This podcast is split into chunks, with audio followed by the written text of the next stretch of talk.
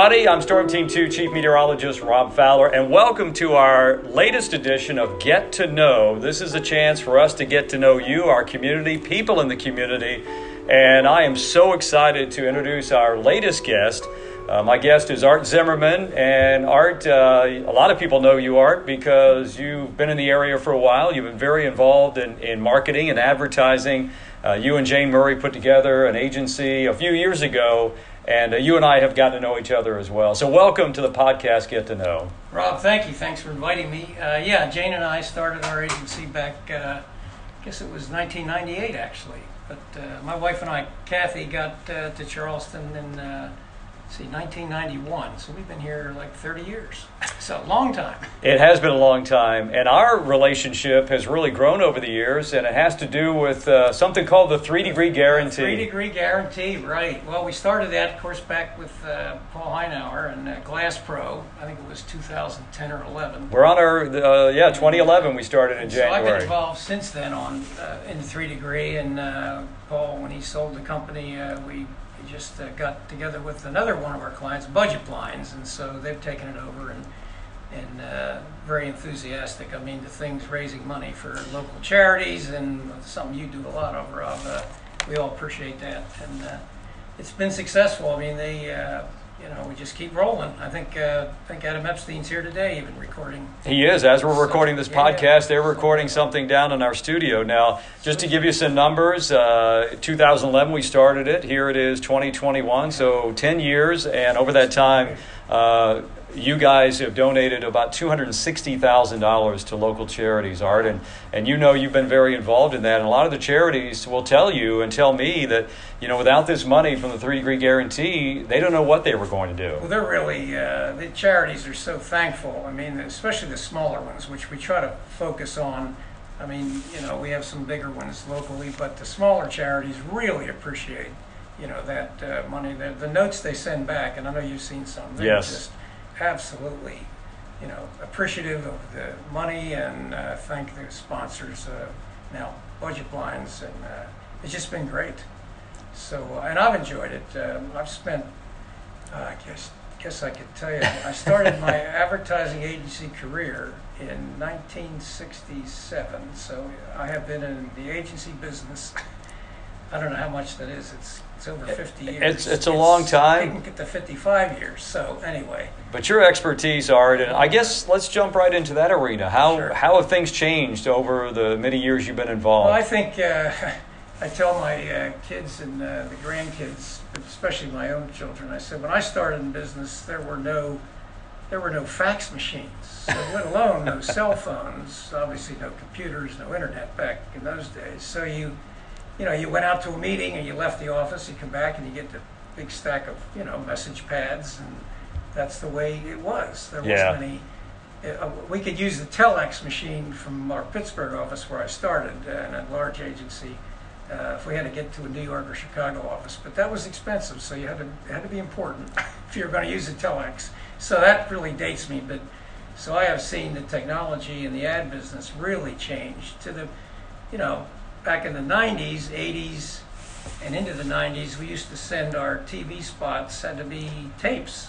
You had to Oh, yeah. FedEx tapes to TV stations, and the radio had to be cassettes. You know, you, there was no internet to send that. Now, today, you know, you email produced TV spots, broadcast quality, the same with the radio, and so you can actually do so much from your desktop uh, or laptop uh, in a home office or wherever, wherever you're traveling. I mean, it's and clients are busy, so you know the meetings. It cuts down on the meetings. There aren't a lot of them because who needs them?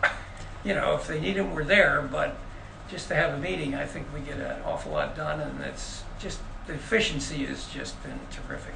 You really everybody. can, yeah, it really has been. So, so for our audience who may not understand the relationship between sales departments and TV and radio stations and advertising agencies, how does how does that all work? How do those work together? We basically, you know, for our clients, we our agency, ZMA, mostly does uh, works for clients who have TV and radio, a component of either one, and we handle print and, and uh, direct mail and that kind of thing, and usually outsource the creative part for that.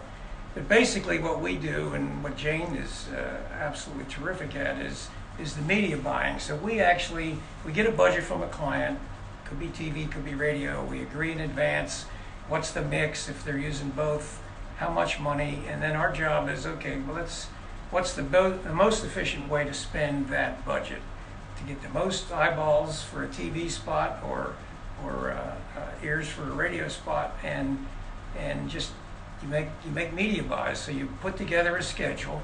We, uh, Jane works with the TV stations and use rating books, and of course TV spots are priced on how many people are watching the shows. Right. So on a primetime show, you know, a really big one, that would be pretty cost prohibitive for most local advertisers. You know, so local news happens to be a product that uh, we really focus on a lot. And uh, you just the different day ports through the day. That's how you create the schedule. And uh, there's there's cost per point. And there's a lot of technical factors in it. But Jane's really a pro at that, and she's been doing it for a lot of years. So uh, uh, that's that's the buying part. And and the pie though has been cut in so many more slices Oh, than my when you and I started uh, years ago. There was usually three network affiliated Right. stations. The Fox stations didn't have news, and Exactly. and so now you guys have to choose between so many Exactly. different You entities. gotta, it still comes down to, you know, how many people can we get, uh, what kind of an audience can we generate, you know, the most efficient way using the dollars that we have. And we tell clients if their budget's too small, uh, don't, don't spend, you have to, there's a minimum threshold, you know, you've got to get enough frequency so that somebody has an opportunity to, you know, to see your spot. So if the budget's too small, may, we may tell them, look, you can't afford TV.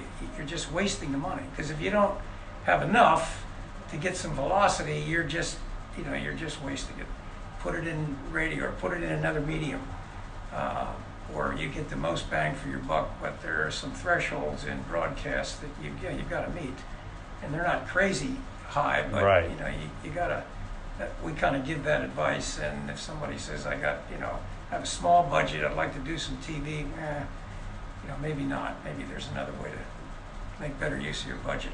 So those are tough decisions. Obviously, obviously, I work on a TV station, and we but, but we understand that there are limitations for folks. Uh, But let me ask you another question about the advertising part, because there's always that adage that uh, you know when the times are tough, a lot of folks will pull their advertising dollars off of Yes. whatever entity.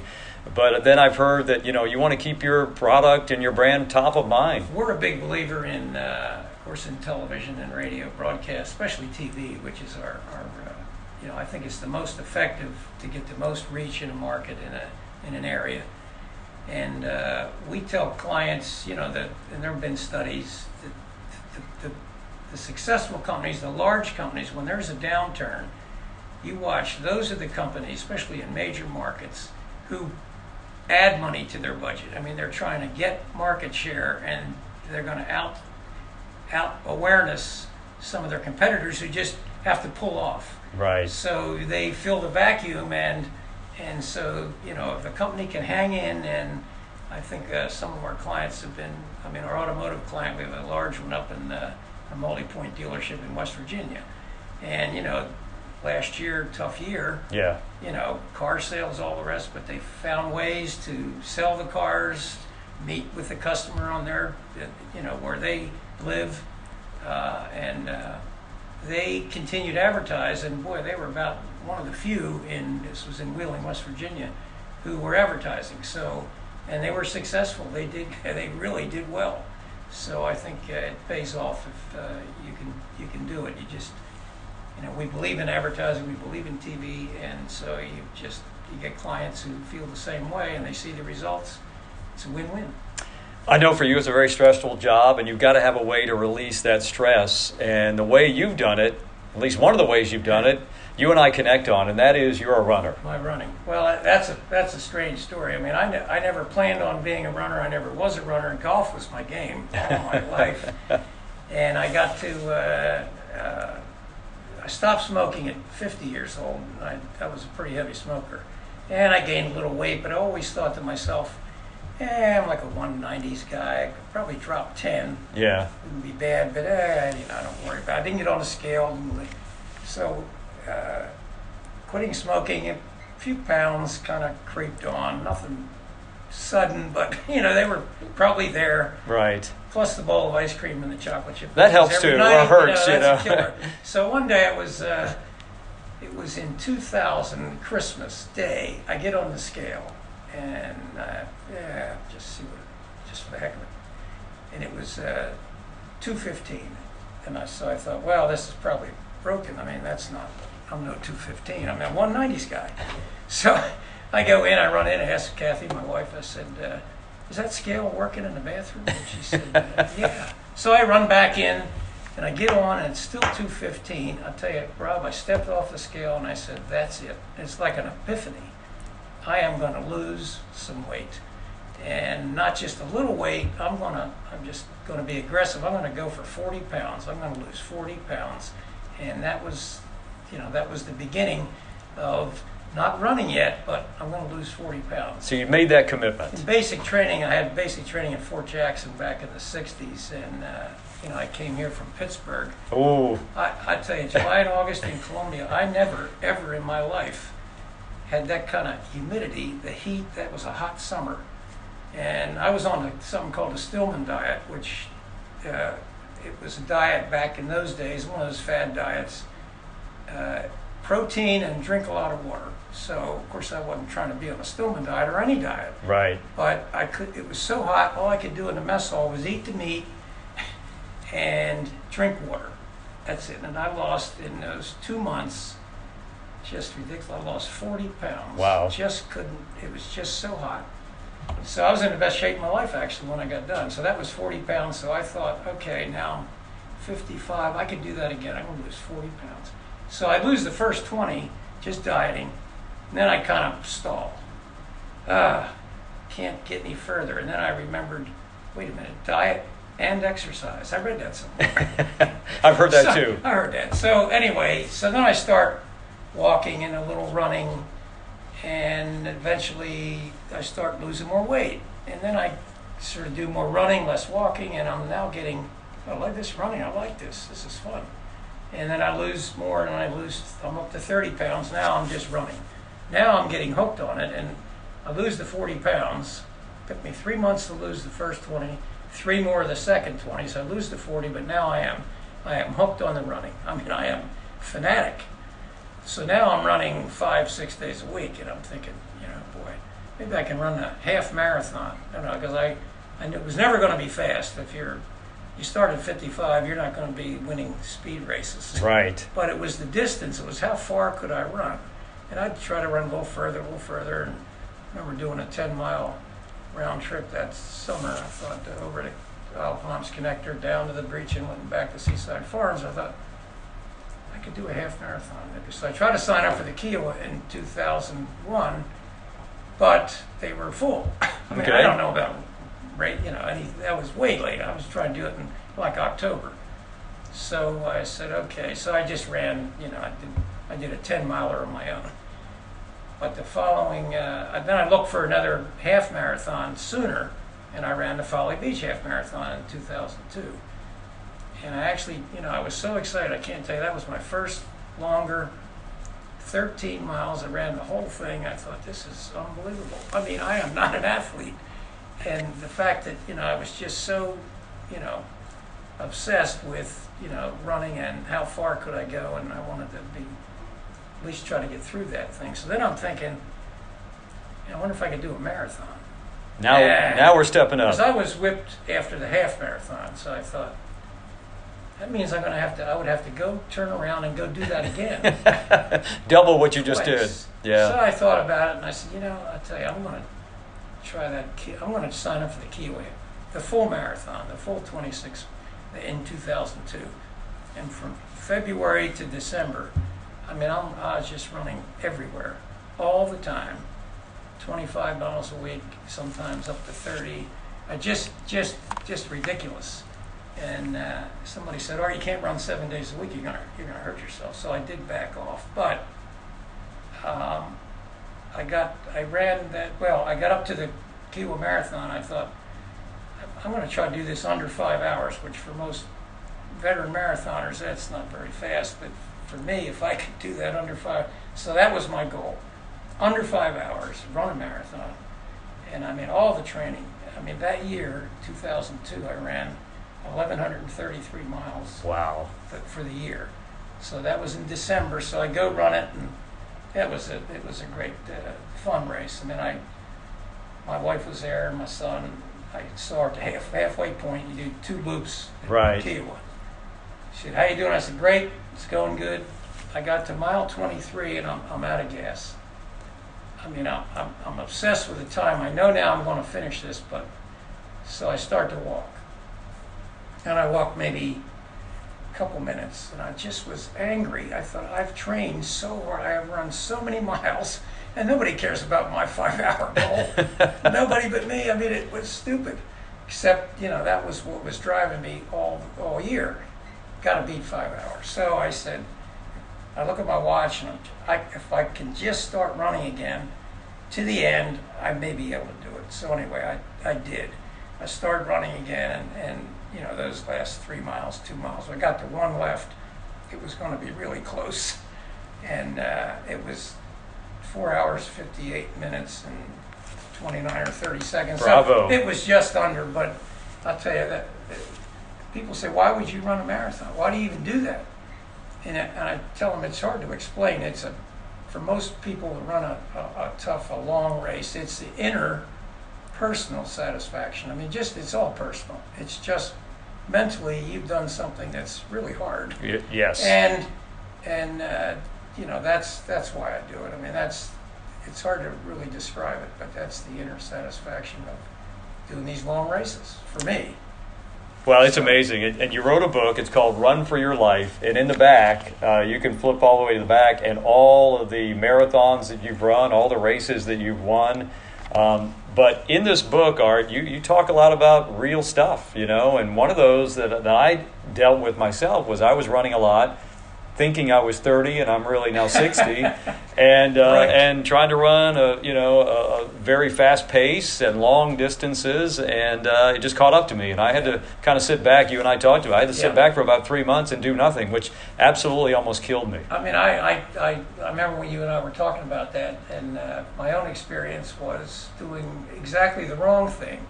I would, you know, it's all soft tissue, tissue injuries, fortunately, but I had a lot of problem with my calves and Achilles. I had plantar fasciitis. I had, you name it, and, and hamstring, two or three pulled hamstrings. One of them was torn pretty bad. So just from running and overdoing things, you know, trying to do more than I could. I'm forgetting I'm not 30. Yes. I'm not even 50 anymore, you know. so I would, you know, rest, you know, and felt pretty good, and I'd start before I was ready. And son of a gun, I'd be right back.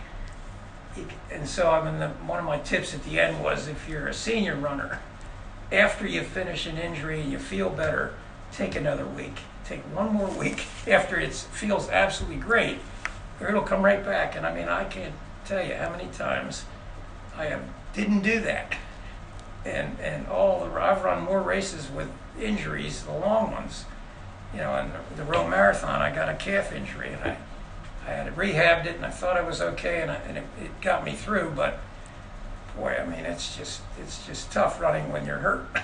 Well, I remember hearing your voice in my head when I, I said I got to get out, and but I still felt a twinge. Oh, yeah. I felt a twinge in my left ankle. That's where I had most of my problems, and uh, uh, and and I waited and I waited, and now I'm I'm back to running about three times a week, and and ice a lot, and Yeah. and stretch a lot. Things I probably wasn't doing enough of before. But in, in your book, also, is there any? Let's just say that someone is in our situation, and they they maybe they put on some weight, or they just want to get outside and enjoy. Uh, starting late in life, running like this, what's what's probably the I- biggest tip? I think that I mean for me the whole the whole point of that book. I mean my my dad used to he had a saying when I was growing up out in the country and we were building our house and uh, it's a whole nother another story. It could be a whole nother book, which I have some of it in this one. But he basically had this saying. I guess he got from the Navy. It was it goes like this: difficult things we do immediately, impossible tasks just take a little longer. And I used to drive me crazy. I mean, you know, be like, you know, dig a driveway from the road up to the house. I mean, it took me like six months. I'm beating through, you know, like pounded down clay like concrete. So I guess my own experience, I think people give up on themselves maybe maybe too soon. I mean, I think if people, as they get older, will stretch and see if they can get past their own self-imposed limits. You don't have to run a marathon. It's not about that. But if you don't do any walking, you can get out. If you if you make up your mind, 100%, I'm going to do this. I'm going to start exercising three days a week. I'm going to walk 30 minutes a day, three times. Never walked before. I'm overweight. Blah blah blah. So if you in your head get that I'm doing it, then you'll do it. And nobody can talk you into it or say how great it is for you. That'll make you get out the door. You get it in your head that you're going to commit to something, then you'll do it. And that's the same with me with the running and the marathons. It was just, it's in your head, or quitting smoking, or losing weight, or addictions. It has to come inside. And once you make up your mind and, and stop worrying about, I can't do that, I'm, I'm too old, uh, uh, just that's, and you sit back on the couch, then you're really missing a lot. You're missing out. I think if you challenge yourself as you get older, it'll keep you younger. I found that uh, when I'm sitting on the couch, something I used to do a lot. You know, we all work hard and we want our weekends, and and I almost feel guilty. Yeah, I almost feel guilty that I should be out doing something, and I think that's the mindset that I I take with me. One thing also I've learned, you know, art is that, you know, I'm I'm I'm a lot older now, and I'm not going to be uh, seeing the same times I saw when I was a kid. So, you know, I backed off on, on running a little slower, and I think I'm enjoying it more. Well, that's the frustration that I had to get over was, you know, you're going to get slower. And I came to the realization for me, it's like just give the best effort. You, if you're in a race, I'm not talking about your regular routine runs. Right. You, I take it easy on those myself. But if you're in a race, even 5K, 10K, then I really I do the best I can do. I do the, I give it my maximum effort. When I get to the end, I'm whipped. I'm done. I've I've done as well as I could do, and then boy, that's great. And the time almost doesn't matter. I mean, it matters because I'm checking it, I'm tracking it. But the point is, whatever it is is fine. I don't get disappointed. I just do the best I can. I'm trying to get a goal. I'm always on my watch. If it's like a you know, I hadn't, I couldn't get under an hour over that new bridge, Cooper River Bridge, and I've run it the last 20 years. And finally, I get to the point one year. If I don't do it this year, I'm, I'm just not, I'm not going to be able to get under an hour. And so anyway, I, that was the year I did it. It was a 59:30, and that was, that was my last shot at under an hour. But, but I mean, I have a goal, so I really was trying hard. But if I missed it, I missed it. You know, it was given the effort. That's what counts. Well, Art, this has been a great discussion, and you have so much insight into many things. But uh, one thing you and I connected on was the running part, and I really appreciate your your information. And again, uh, run for your life. Uh, this is the book, Art Zimmerman, and it's one runner's personal story, and you've shared some of that with us today. Thanks, Rob. I enjoyed it. Yeah, the book. I always wanted to write a book since I got my journalism degree at Penn State, and you know, life gets in the way. You don't do it. but I had all that data, the running logs, the bibs. I had every, I recorded every time I ever ran when I started, all the way till till today, and so I have the data. And I thought maybe I could do a book. So that was the genesis of the of the, of the actual writing the book, and just to to have a book done, published, and uh, you know have it on the online platforms has been great. Well, I'm honored to have a signed copy by you. Well, so if uh, if someone is interested and they're listening to this podcast and they want to find out more and read this book, and uh, where can they find it? You can find it on Amazon, on Barnes and Noble, all the online platforms. The, the trick is to search the book "Run for Your Life: One Runner's Personal Journey." You have to put the whole title in. That's just the way those platforms. I'm not the only person that wrote "Run for Your Life" as a title. But you do Run for Your Life, One Runner's Personal Journey, book up at Pops. And there's some nice reviews on the, on Amazon and Barnes & Noble. A little summary, so you get the gist of what it's about. Well, Art Zimmerman, thank you very much for joining oh, us on our podcast. I've learned so much, and uh, I'm going to keep on running. Terrific. You do it. I'm out there. I'm going out in the morning. Well, I'm Storm Team 2 Chief Meteorologist Rob Fowler. We hope you've gotten to know Art Zimmerman here, and uh, until next time, may all your days be sunny.